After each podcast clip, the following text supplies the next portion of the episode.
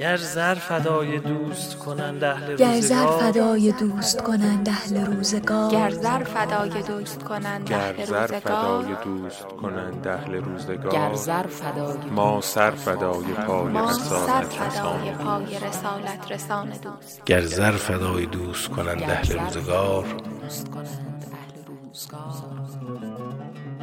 ما سر فدای پای ما رسالت سر رسالت رسان گر زر فدای دوست کنند اهل روزگار. ما سر فدای پای رسالت ما رسان سر فدای پای ما رسالت سر رسان فدای. پای ما رسالت سر فدای پای رسالت رسان دوست. هان رسالت رسان.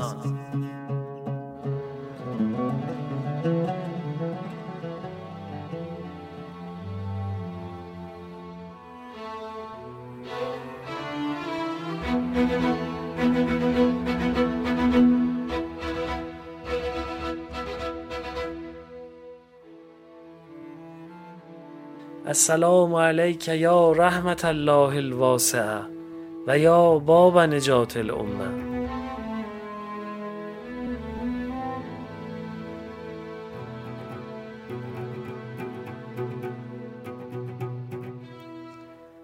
همراهان عزیز هان پادکست هان تلاش می‌کنه هر شب چراغی باشه میون روزه ها که چل چراغ شبهای تاریک اهل بیت مظلوم رسول خدا هستند. گرچه دوریم اما آل الله بدونن تنها نیستن و مردم ما با همه وجود غمگسار و سوگوار اونان بود منزل نبود در سفر روحانی.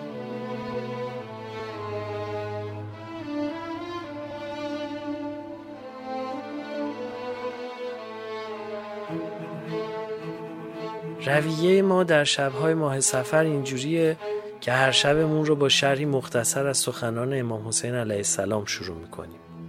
بعد بخشهایی از خطبه انسانساز و روشنگرانه منای امام حسین رو میشنویم. به روایتی داستانگونه در اشاره به ارجاعات خطبه خواهیم داشت. در بخش گنجینه ها مروری بر تعذیه عزاداری در نواحی مختلف کشور و سوگواری اقوام خواهیم داشت. قصه برای کودکان مثل فصل دوم هان برنامه بعدی هیئتمون هست. تا بچه ها هم بدونن جای اختصاصیشون در هیئت همیشه محفوظه. در انتها روایتی از دلتنگی های مخاطبینمون برای امام و تجربه سفر اربعینشون میشنویم. میون هر یک از بخش ها هم یک کاشی کنار گذاشتیم که هر بار همون تکرار میشه و حد فاصله هر یک از بخش های هیئته. نوحه پرشور هموطنان از شام جفا برگشت زینب از میراث ارزشمند نوحه های نواحی یزد که در آواز دشتی خونده شده کاشی اختصاصی امشب هیئت ماست. فصل سوم پادکستهان شب دوم حیلت اموی.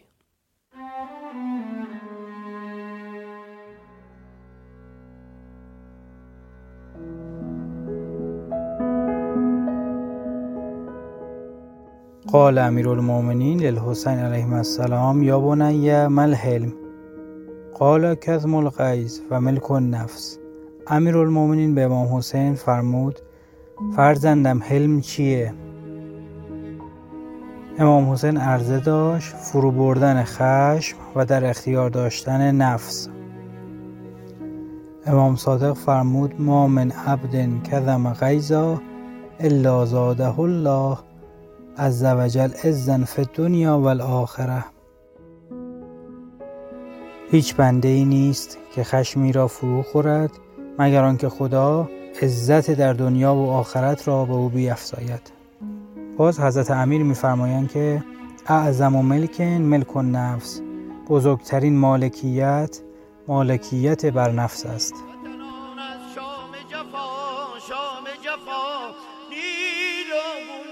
خون جگر خون برگشت زینب. غم زدگان از کرب و بلا کرب و بلا. واژه گون با دل پرخون برگشت زینب. اهل یسرب از سفر زینب رسیده. کس ندیده آن که زینب داغ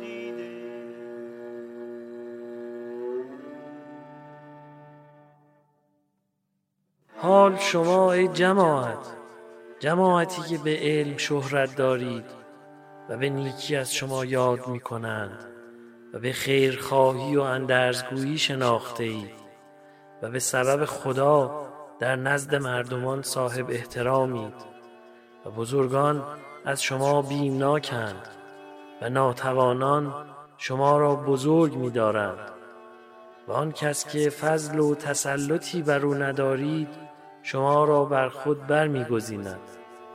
آنان که از نیازمندی های خود من شدهاند شما را به عنوان شفیع می‌گیرند و در راه ها با هیئت شاهان و احترام سران و بزرگان گام برمیدارید. آیا همه اینها به این علت نیست که به شما امید است که برای اجرای حق خدا قیام کنید. اگرچه از قیام در بیشتر حقوق الهی کوتاهی کردید چنان که حق امامان را نیز ناچیز شمردید. اما حق ناتوانان را ضایع کردید در حالی که آنچه را حق خود پنداشتید آن را طلب نمودید و از آن نگذشتید. مالی را در راه خدا نبخشیدید و جانی را در راهی که خدا شما را برای آن آفریده بود به خطر نینداختید و با قومی به خاطر خدا دشمنی نکردید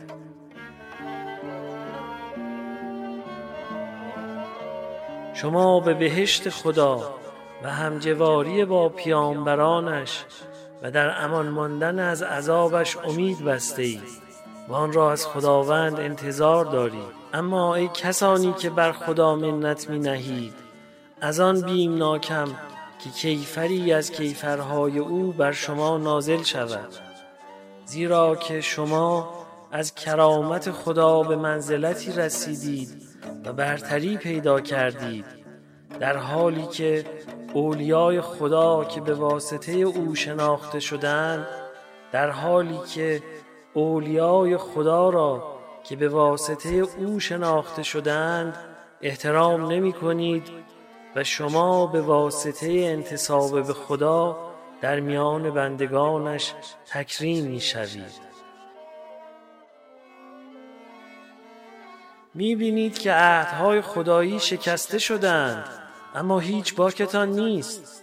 در حالی که اگر یکی از پیمانهای پدرانتان شکسته شود حراسان خواهید شد. و اکنون در این اندیشه نیستید که پیمان پیامبر خدا شکسته شده است.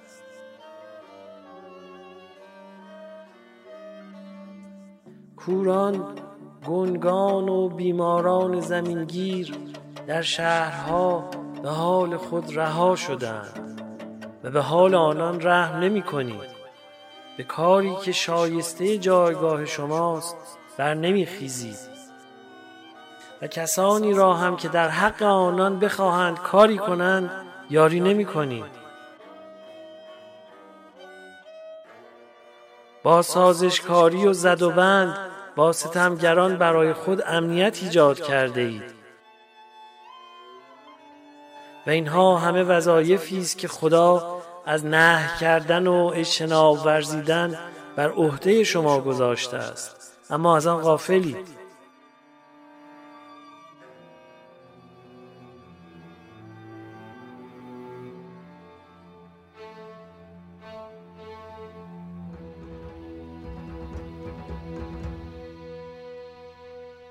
پس از شهادت مولا امام مشتبه خلیفه مسلمین شدن. معاویه با نیرنگ امام مشتبه رو وادار به صلح کرد و تحت شدیدترین تدابیر امنیتی به خلاف عهدنامه که با ایشون بسته بود ایشون رو نگه داشت و نهایتا امام رو به شهادت رسوند. همونطور که می‌دونی معاویه هر روز فشار به یاران و شیعیان علی رو بیشتر می‌کرد.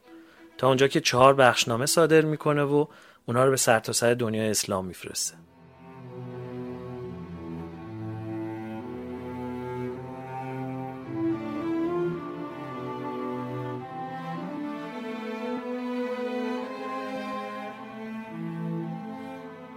توی بخشنامه اولش از کسانی که درباره امام علی و خاندانش فضیلتی نقل کنن تبری میجوه و حمایتش رو از اونا بر میداره و دستور میده در محاکم شهادت شیعیان علی رو نپذیرن و حقوق و مزایا بدن به هر کسی که برای عثمان فضیلتی نقل کنه.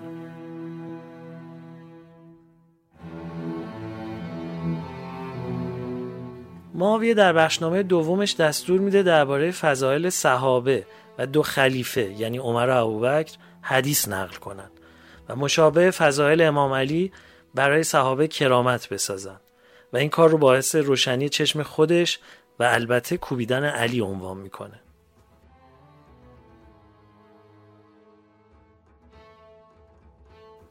در بخشنامه سومش می نویسه که مراقب مردم باشن و اسم هر کسی رو که متهم به دوستی با علی و خاندانش هست از دیوان و دفتر حقوق و مزایای اجتماعی خط بزنن و سهمیش رو از بیت المال قطع کنن.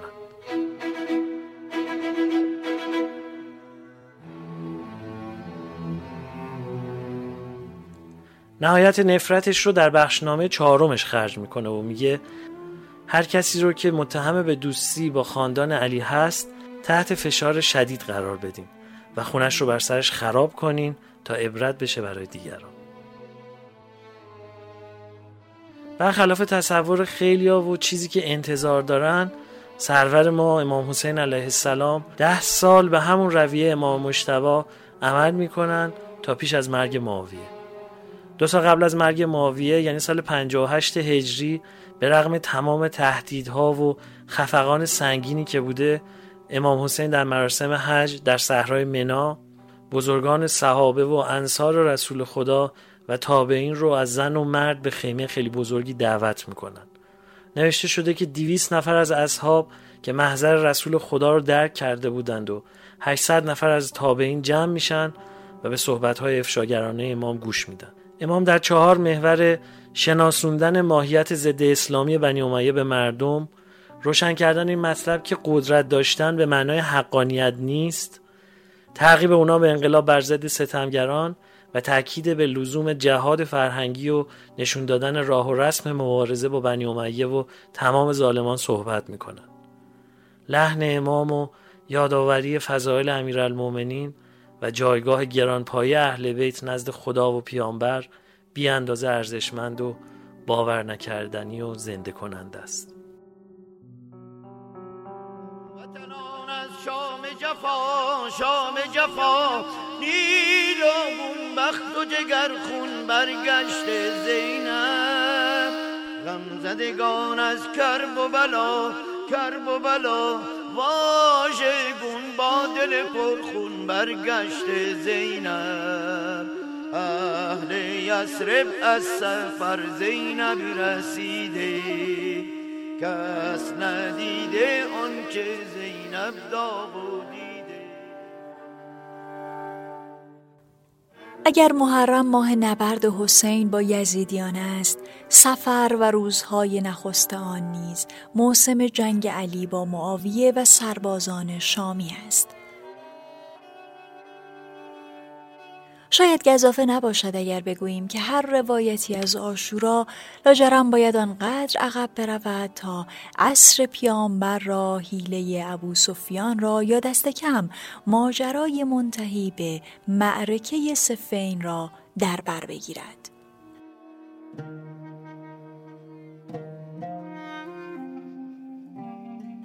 بیست و پنج سال قبل از آن عصر خونین آشورا در محرم سال 36 هجری قمری مدینه شاهد رفت آمد خیل مسلمانانی بود که می آمدند تا پس از قتل عثمان با علی ابن ابی طالب این خلیفه تازه مسلمانان بیعت کنند. اما در گوشه و کنار بلاد اسلامی زمزمه های مخالفت با علی برپا بود. مهمترینشان شاماتی بود که امارتش از هجده سال قبل به دست معاویه افتاده بود. معاویه پسر ابو سفیان ابو سفیانی که به حیلت ایمان آورده بود و وقتی عثمان اموی به خلافت رسید در انجمنهای نهانی به فرزندان امویش گفت اکنون که گوی خلافت به دست شما افتاده آن را میان خود بگردانید و نگذارید که از دستتان بیرون افتد که نه بهشتی در کار است و نه دوزخی اما حالا که گوی خلافت به دست علی یا آنطور که پیامبر گفته بود قسیم همان نار و جنتی که ابو سفیان کتمانش می‌کرد افتاده بود امویان از بیعت گریزان بودند و بهانه می آوردند که علی عثمان را کشته. پس با او بیعت نمی کنیم و خودمان خلافت می کنیم پسر ابی طالب چند ماه اول خلافتش را درگیر سامان بخشیدن به خلافت بود. از آن سو بیعت کنندگانی علم بیعت شکنی برداشته بودند و جمل به پا کرده بودند. اما خلیفه تازه در نزدیکی بسر با آنها مواجه شد و قائل را خوابانده بود. قصه از روز دوشنبه دوازده رجب سال سی و شش هجری شروع می شود. یعنی وقتی که علی به کوفه آمد و آنجا را پای تخت خود کرد و دست به کار شد تا تکلیف تک تک والیان بلاد اسلامی را روشن کند. یکی از این مناطق شامات بود. علی می‌خواست ماویه را بردارد و کسی دیگر را به جای او بنشاند. پس تصمیم گرفت که خطاب به معاویه نامه‌ای بنویسد. در آن زمان جریر ابن عبدالله بجلی به کوفه آمده بود تا با علی بیعت کند.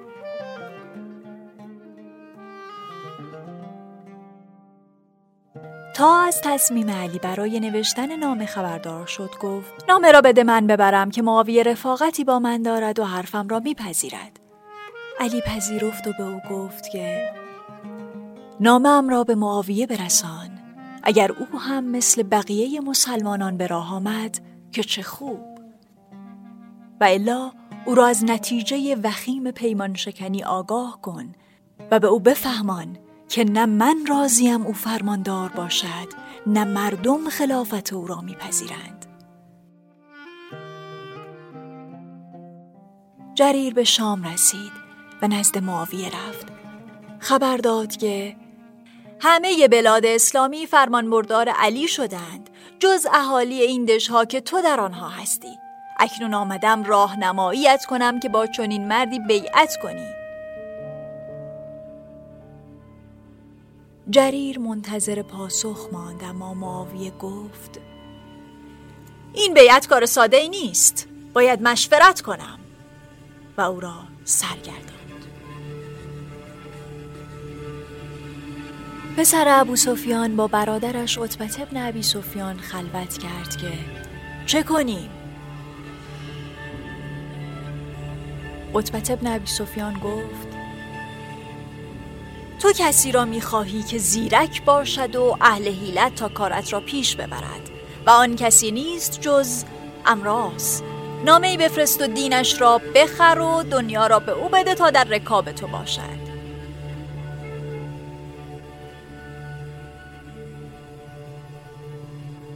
امراس در فلسطین بود و مشغول تجارت.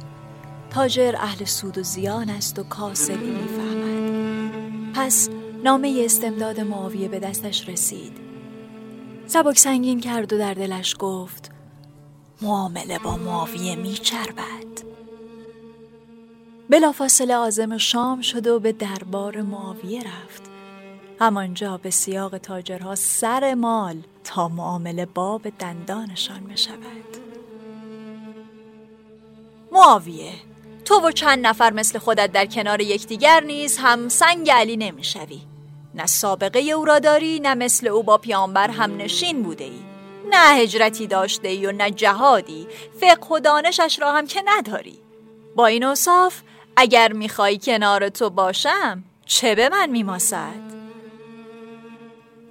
معاویه گفت در حکومت شریک می‌شوی. امراض که حساب و کتابش را از قبل کرده بود حاضر و آماده گفت خیلی هم خوب. حکومت مصر. معاویه جا خورد و ساکت شد. اول از در سیاست آمد که خوش ندارم عرب دربارت بگویند که به خاطر دنیاداری به رکاب من میایی. اما امراض خندید و گفت رها کن این حرفا را جوابم را بده. حالا نوبت معاویه بود که تاجر معابیش گل کند و چرتکه بیاندازد مصر هم شعن عراق است نمی صرفد امراض گفت خود دانی اگر بر علی پیروز شوی عراق برای تو می شود و مصر هم برای من. فکرایت را بکن و به من خبر بده. در این فاصله جریران فرستاده علی دائم به دربار می آمد و خبر می گرفت اما معاویه مدام او را سر می گرداند. دست آخر معاویه پیشنهاد امراض را پذیرفت. فرستاد دنبالش تا بیاید و کار را یک سره کند. وقتی دو هیلگر به هم می‌خورند خبری از اعتماد نیست. پس مجبور شدند توافق نامه بنویسند.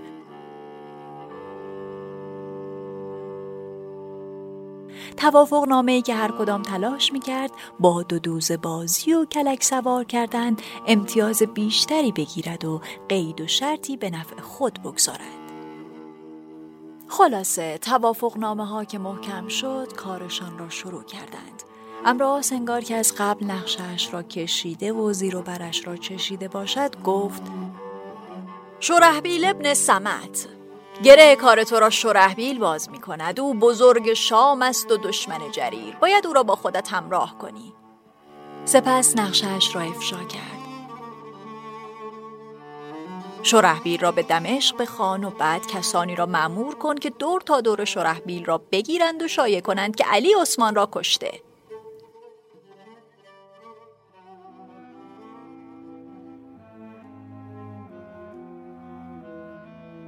معاویه چشمانش برق زد. سریع چند نفر را پی شرحبیل فرستاد. همراه نامه ای که گفته بود زود خودت را به ما برسان که جریر از علی برای ما فرمانی ناگوار آورده. شرحبیل تا اسم جریر را خواند خونش به جوش آمد. سریع خود را به دمشق و دربار معاویه رساند تا ماجرا را بشنود. معاویه خود را مستاصل نشان داد و رو کرد به شرحبیل و گفت اگر علی عثمان را نکشته بود بهترین مردم بود. اما حالا من تردید دارم. جواب ندادم تا تو بیایی و به نمایندگی از شامی ها هرچه بگویی همان بکنم.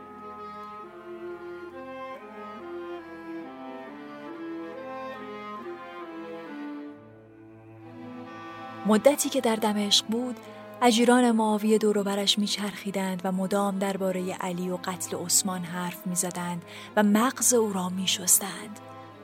آنقدر که دست آخر مطمئن شد که علی عثمان را کشته و بیعت با او ممکن نیست.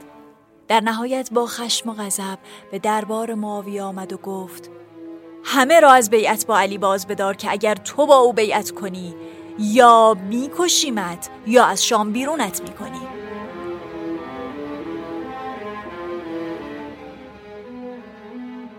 معاویه با همان لحن بلا تکلیف به شرحبیل گفت خب من سر مخالفت با شما ندارم. هر چه شما بگویید.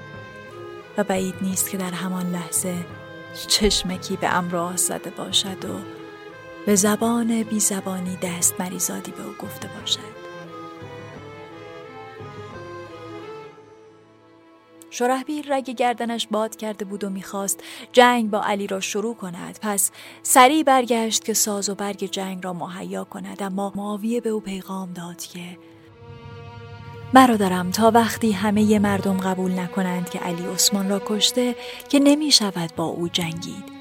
تو در شهرهای شام بگرد و بگو که عثمان را علی کشته و بر مسلمانان واجب است که خونخواهی کنند.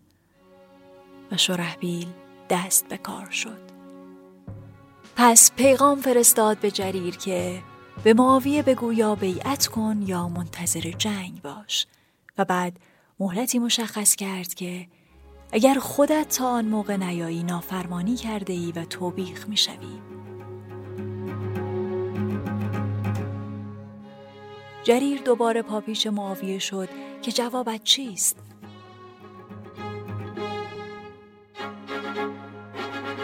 پسر ابو سفیان که دیگر خیالش از شامی ها راحت شده بود آزم مسجد شد و بعد از نماز خطبه ای خواند.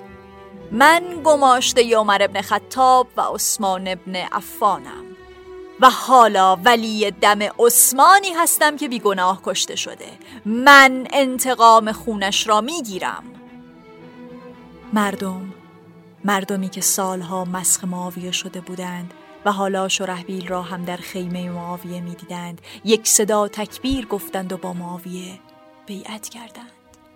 معاویه که همه چیز را آماده می‌دید رو کرد به جریر و گفت حالا برگرد پیش مولایت جریر و به او برسان که اگر خون عثمان به گردنت نبود خلیفه خوبی بودی. اما تو مهاجر را علیه عثمان شوراندی و نگذاشتی انصار کمکش کنند. مردم شام تو را قبول نمی کنند.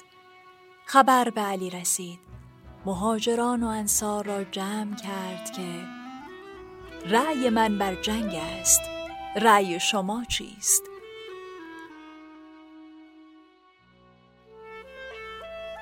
امار یاسر گفت یک روز هم درنگ نکن. مالک اشتر گفت ای امیر مؤمنان تمام مردمی که می‌بینی همه طرفدار تو هند و پس از تو زندگی و بقایی برای خود نمی‌خواهند. و علی سپاهیان را به نخیل فرا خواند. روز به روز بر شمار سربازان علی افزوده شد. نخیل موتن شمشیرهای آخته و آماده شده بود. از آن سو خبر اجتماع سربازان علی در نخیله به معاویه رسید. معاویه باید هیلتی سوار می کرد و مردم بیعت نکرده با علی را چنان می شوراند که حالا سلاح به دست بگیرند و با علی بجنگند. پس دستور داد که پیراهن خونی عثمان را بر منبر مسجد دمشق گستراندند و هفتاد پیرمرد را هم گماشتند که در مسجد بر عثمان بلند بلند بگریند. فضا که آماده شد بالای منبر رفت و پیراهن به دست گفت به خدا که علی خلیفه شما را کشته. حالا با یاران و سربازانش می‌خواهد به سمت شما بیاید. کمک هم کنید تا انتقام خون خلیفه مظلوم را بگیرم. همه جا هیاهو به پا شد. مردم شعار خونخواهی عثمان سر دادند و شمشیرها را آخته کردند. حالا زمین به مدد حیلتهای اموی آبستن معرکه سفین شده بود. همان معرکه ای که آبستن آشورا بود.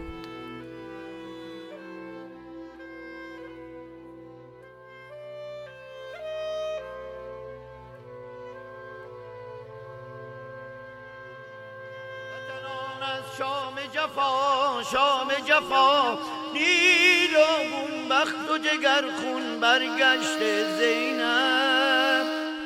زدگان از کرب و بلا کرب و بلا.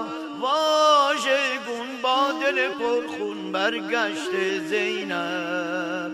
اهل یسرب از سفر زینب رسیده. کس ندیده آنچه زینب داغ دیده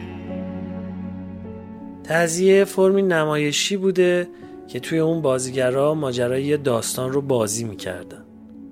بهرام بیزایی به استناد نقلی از تاریخ ابن اسیر میگه اهمیت پیدا کردن این فرم از نمایش و مناسک مذهبی همزمان با به قدرت رسیدن حکومت شیعه آل بویه توی ایران اما اوج درخشش این هنر رو باید در زمان ناصر شاه و هنگام برپا شدن تکیه دولت جستجو کرد. تزیه تنها برای ماجراهای سید و شهدا و اتفاقات صحرای کربلا نبوده و داستانهای دینی و غیر دینی دیگه هم با این فرم اجرا می شده.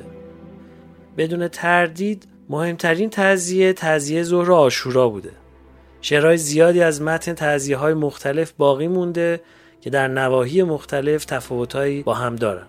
یکی از معتبرترین و بهترین نسخه ها نسخه مرحوم سید مصطفی میرعزای کاشانیه.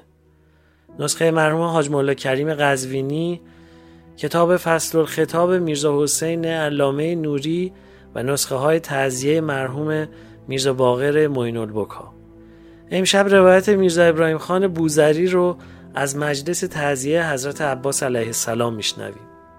بوزری خوشنویسی درجه یک بود که به نستعلیق و سلس و نسخ تسلط داشت. آواز ایرانی رو هم نزد مرحوم اقبال سلطان و سید حسین تاهرزاده آموخته بود. و در سبک آوازی مکتب تبریز مبرز بود. مرحوم بوزری در این بخش ضمن بیان داستان و مکالمات رد و بدل شده میون حضرت عباس و بقیه افراد توضیحاتی درباره دستگاهی که آوازها در اون اجرا میشه بیان می‌کنه. برای اینکه آهنگ به دست بیاید یکی یا دو شعر خونده می شود و اصل تعذیه در نسخه موجود است. مربوط به شماره سه نوحه است که دست جمعی می‌خوانند. عباس سلام دارم نور بسر زینب. ای ماه بنی هاشم ای تاج سر زینب.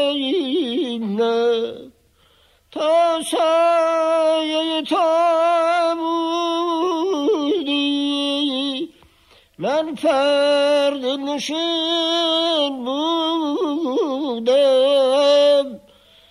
بعد از تو رود مجرد سر زینب مربوط به شماره چهار که از طرف مخالفین با این شعر شروع می شود. ای شاه کم سپاه به میدون نظاره کن.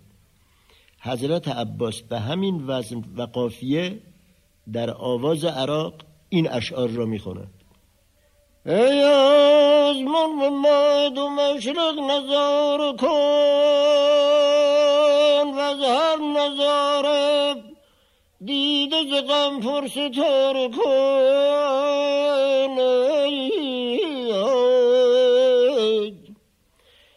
ای آسمان ز نعره عباس روز جنگ خواهی اگر فرار ز گیتی کنار کن ای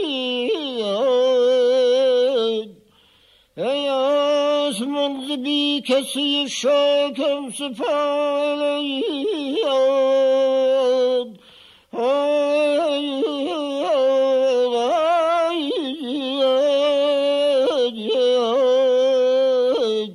نیلی قبای خیش به تن پاره پاره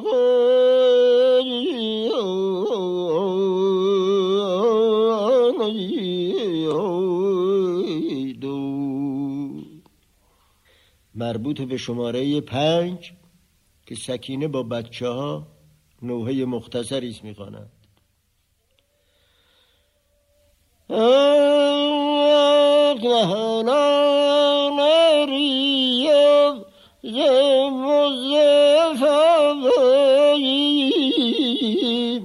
چرا انسان به مهنت مبتلایی؟ ای امه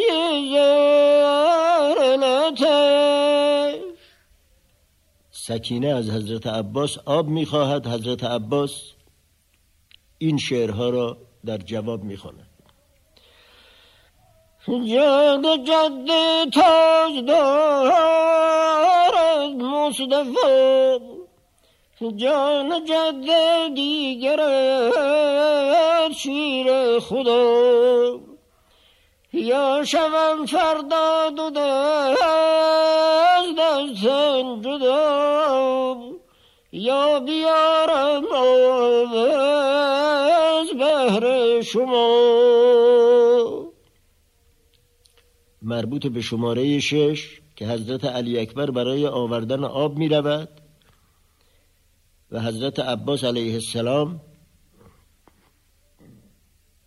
معمور می شود نقاب به صورت انداخته امتحان شجاعت و دلیری از حضرت علی اکبر کند. سر راه بر علی اکبر می گیرد و علی اکبر در آواز راک عبدالله این شعر را می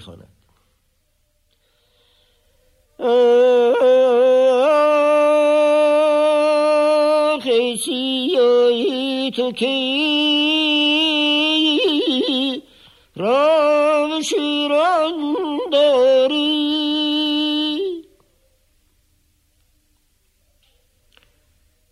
حضرت عباس در جواب می‌خواند. تو کی اربد مانند دلیران داری؟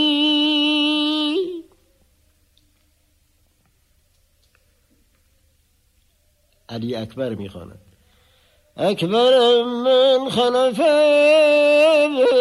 پادشه ناس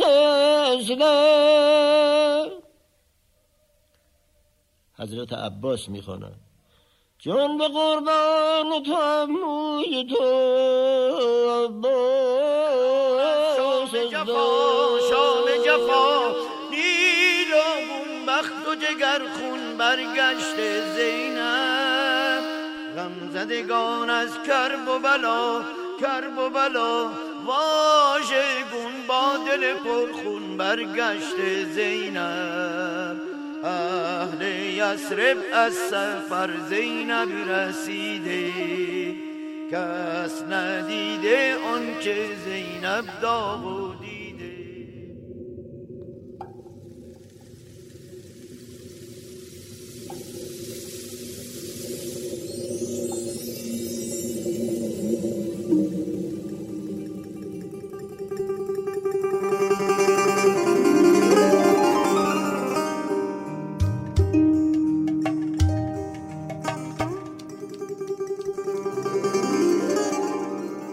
محتاب بالا سر همه ما داره نورافشانی می‌کنه. اونم می‌دونه که توی این صحرا چه کسایی منزل کردن چه کسایی خیمه زدن چه ماه و چه ماه پاره هایی من خیمه مشک ها هستم جایی که مشک ها رو تو اونا نگه میدارن. یه جورایی خیمه تجهیزات و پشتیبانیم. از اون بالا وقتی نگاه می‌کنم چندین مشک و بچه مشک کنار هم دراز کشیدن. مشک چیزی که توش آب نگه میدارن مثل قمقمه های الان. اما از بیابی چروکیده شدن و آویزون روی چهارپایه های چوبی آروم گرفتن. شب نهم تاسو است وای خدای من بچه ها اکثرا تشنن. هر از گاهی به خیمه من سر می‌زنن مشک ها رو زیر و رو می‌کنن اما آبی نیست. تا حرم حرارت بدن اونها و اتش و تشنگیشون رو برطرف کنه. امروز وقتی بچه ها وارد خیمه شدن و آب نبود لباس هاشون رو بالا زدن و مشک های خالی رو روی شکم هاشون گذاشتن تا یکم آروم بشن. شاید یکم می‌خواستن خنک بشن. چقدر دلم سوخت اما کاری نمی‌تونستم بکنم. بعد از رفتن بچه ها ولوله بینشون افتاد. همه آه و ناله می‌کردن و امو عباس رو صدا می‌زدن. آخه این چند روز علمدار کربلا امو عباس هر چند وقت یک بار مشک ها رو بر می داشت و از میون دشمن عبور می کرد تا خودشو به فرات برسونه به رود فرات. و اون مشک ها رو پر می کرد و بر می گشت. حالا مشک ها دوست داشتن باز هم عباس اونها رو روی دوششون بندازه و به دل فرات بزنه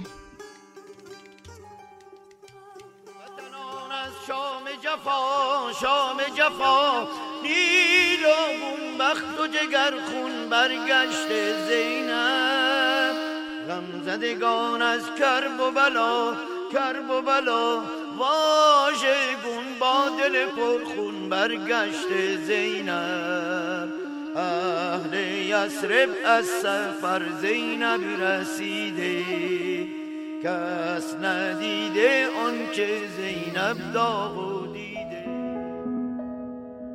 جزای آن که نگفتیم شکر روز وسال شب فراغ نخفتیم لاجرم ز خیال. کرونا باعث شده توفیق سفر اربعین و تجدید بیعت با امام و زیارت عباس علیه السلام از همون سلب بشه و بی اندازه دلتنگ بشیم. به حکم وصف العیش نصف العیش هر شب از زبان یکی از شما شنوندگان ماجرایی از تجربه سفر اربعین رو میشنویم. حدیث عشق چه حاجت که بر زبان آری؟ به آب دیده خونین نوشته صورت حال. سخن دراز کشیدیم و همچنان باقی است که ذکر دوست نیارد به هیچ گونه ملال. سید علاء سیادت 39 ساله نویسنده، بازیگر و کارگردان تئاتر و تلویزیون. شب اول محرم سال 92 یه مجلس روزه دعوت بودم. حاج آقاش داشت می‌گفت اگه تا حالا کربلا نرفتین گردن خدا نندازین. خودتون نخواستین و اگه از ته دل بخواید خدا راهشو فراهم می‌کنه. مدعای جلسه هم گفت اگه می‌خواید امسال اربعین برید کربلا تو قنوت نمازتون دعا کنید. حرفاشون به دلم نشست و هر روز تو قنوت نماز شد ذکرم اللهم ارزقنا زیارت الحسین فی الاربعین. ولی مگه می‌شد من اربعین کربلا باشم؟ من تا سه روز قبل اربعین یعنی روز جمعه سر کار تئاتر بودم. هم بازیگر بودم هم مسئول دکور. ولی دعاهای تو قنوت یه کاری کرده که باورم بشه روز اربعین باید کربلا باشم. رفتم پیش کارگردان. گفتم آقا میشه همون جمعه که اجرا تمام میشه بلافاصله دکور جمع کنیم. گفت نه آقا چه کاری بریم شنبه بیام جمع کنیم. گفتم نه. اگه بره شنبه بچه ها دیگه پوششون باد می‌خوره نمیان کمک. باید باید کارگر بگیریم هم پول اضافه بدیم. همین که کارگر برای دکور دل نمیسوزونه. کارگردان قبول کرد. همون جمعه شب بعد نمایش که تموم شد گیریمون رو پاک کردیم و تا دوونی نصف شب دکور رو باز کردیم و جمع کردیم و بردیم تو انبار قایم کردیم. از اون ور هیچ چی پول نداشتم. یه مدت بود کار کرده بودم ولی بهم حقوق نداده بودم رفتم به پسر عمم رو انداختم که میشه به هم پول قرض بدی؟ گفت معمولا پول قرض نمی‌گیری. چی شده؟ گفتم می‌خوام برم زیارت ابو عبدالله اربعین گفت پول بهت میدم ولی منم با خودت ببر. گفتم چه از این بهتر؟ حتما ابو عبدالله شما هم طلبیده. خلاصه شنبه صبح خیلی نخوابیده بودم. رفتم از صرافی دلار گرفتم. آخه اون سال توی مرز 43 دلار می‌گرفتن و ویزا می‌دادن برای اربعین. بعد رفتم دم در دانشگاه دنبال پسرم. هم امتحان داشت. ساعت 11 و نیم امتحانش تموم شد ما راه افتادیم سمت شلمچه. آخه ما بچه آبادان خورم. شهر اونجاها رو بلدیم. اصلا راه مهران رو بلد نبودیم. تمام طول راه من رانندگی کردم. پسرم هم گواهی نامه نداشت. به جز برای نماز هیچ جا وای نستادیم. نزدیک های اهواز دیگه چشام داشت بسته می‌شد. از اون ورم استرس داشتم. چون اخبار اعلام کرده ساعت دوازده شب امشب همه مرزهای عراق بسته میشه. یه دفعه تلفنم زنگ خورد. شوهرم من بود. گفت وقتی دیدم پسرم با شما رفته دلم لرزید که چرا من نرم زیارت هوا عبدالله. اومدم فرودگاه بلیط اهواز گیر اومده. الان فرودگاه اهوازم. بیاید دنبالم با هم بریم. من خوشحال که یه راننده کمکی پیدا کردم. رفتیم اونجا و اون نشست پشت فرمون راه افتادیم سمت شلمچه ولی ساعت 11 بود و ما میترسیدیم به مرز نرسیم. پدرم زنگ زد. گفت پسرمو تا خانمش از آبادان راه افتادن دارن میرن شلمچه اونجا با هم ماشین بگیرید اون بهتر وارد مسیر نجفو گفتم بهش بگو اگر رسید مرز ببینه می‌تونه جوری معطل کنه ما هم برسیم. ممکنه تا دوازده نرسیم. ما دوازده و رب رسیدیم مرز.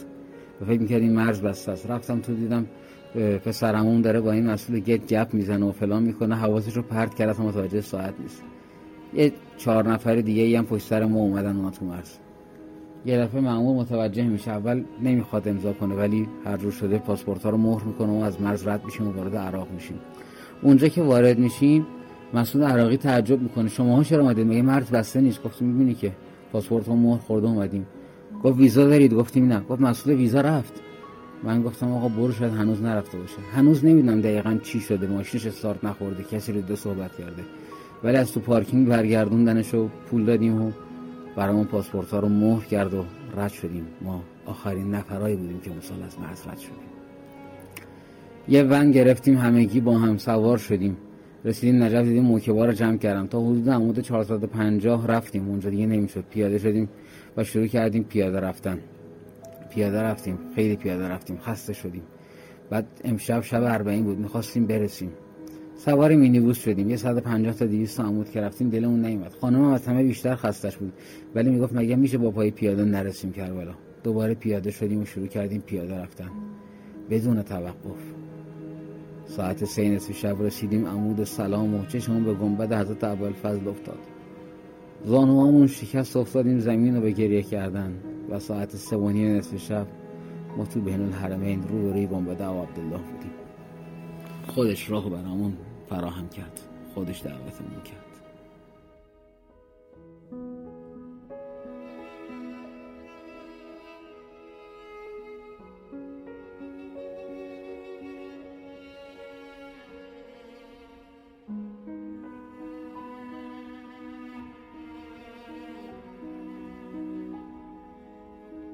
ماجرای خیلی از کارهای دنیایی حکایت همون ضرب المثل معروف دو دو تا چهار تاست. با یه قواعد و قوانین مشخصی قرار یک نتیجه مشخصی به دست بیاد. همون نتیجه که قابل پیش بینیه اما خب بعضی از کارا هم هست توی دنیا که آدم سر از حساب و کتابش در نمیاره و نتیجه اصلا قابل پیش بینی نیست. حتی خلاف اون پیش بینی طبیعیه که ما انجامش میدیم. میگن دستگاه سید و شهدا از اون جاهاییه که کلی از این نتیجه های غیر قابل پیش بینی برای آدم ها رقم زده. نتیجه هایی که آدم ها تا عمر دارن فراموشش نمی‌کنن.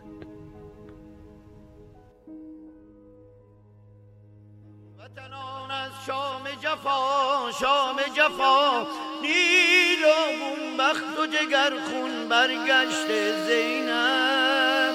غم زدگان از کرب و بلا کرب و بلا واژه گون با دل پرخون برگشت زینب. اهل یسرب از سفر زینب رسیده. کس ندیده آن که زینب داغ و دیده.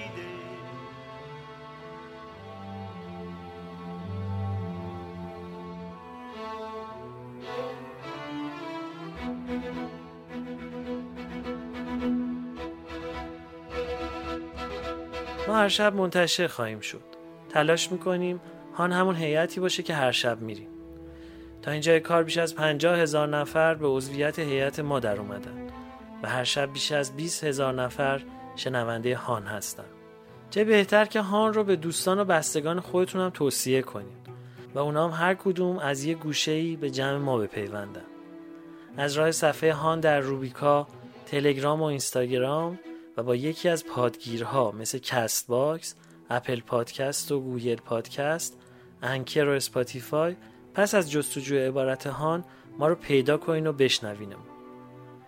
پادکست هان توسط گروه پادکست های همیشه در میان تهیه شده و شرکت دادگستر عصر نوین با نام تجاری های وب صاحب امتیازش هست.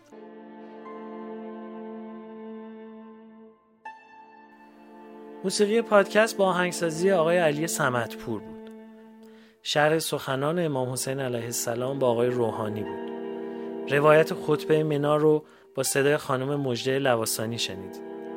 خانم سمیرا خانزادی قصه خورسالان رو نقل گفتن و زحمت تهیه روایت اربعین با آقای محمد مهدی حاجی پروانه بود و من محمد حسین بنکتار تهرانی به همراهی یارانم در گروه پادکست های همیشه در میان میزبان شما در فصل دوم و سوم پادکست هان هستم.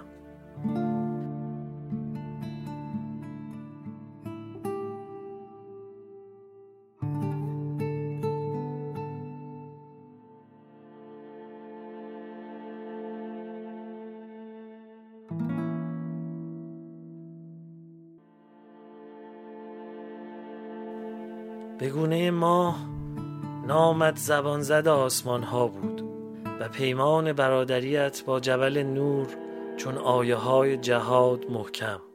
تو آن راز رشیدی که روزی فرات بر لبت آورد و ساعتی بعد در باران متواتر پولاد بریده بریده افشا شدی و باد تو را با مشام خیمگاه در میان نهاد. و انتظار در بحت کودکانه حرم طولانی شد. تو آن راز رشیدی که روزی فرات بر لبت آورد و کنار درک تو کوه از کمر شکست.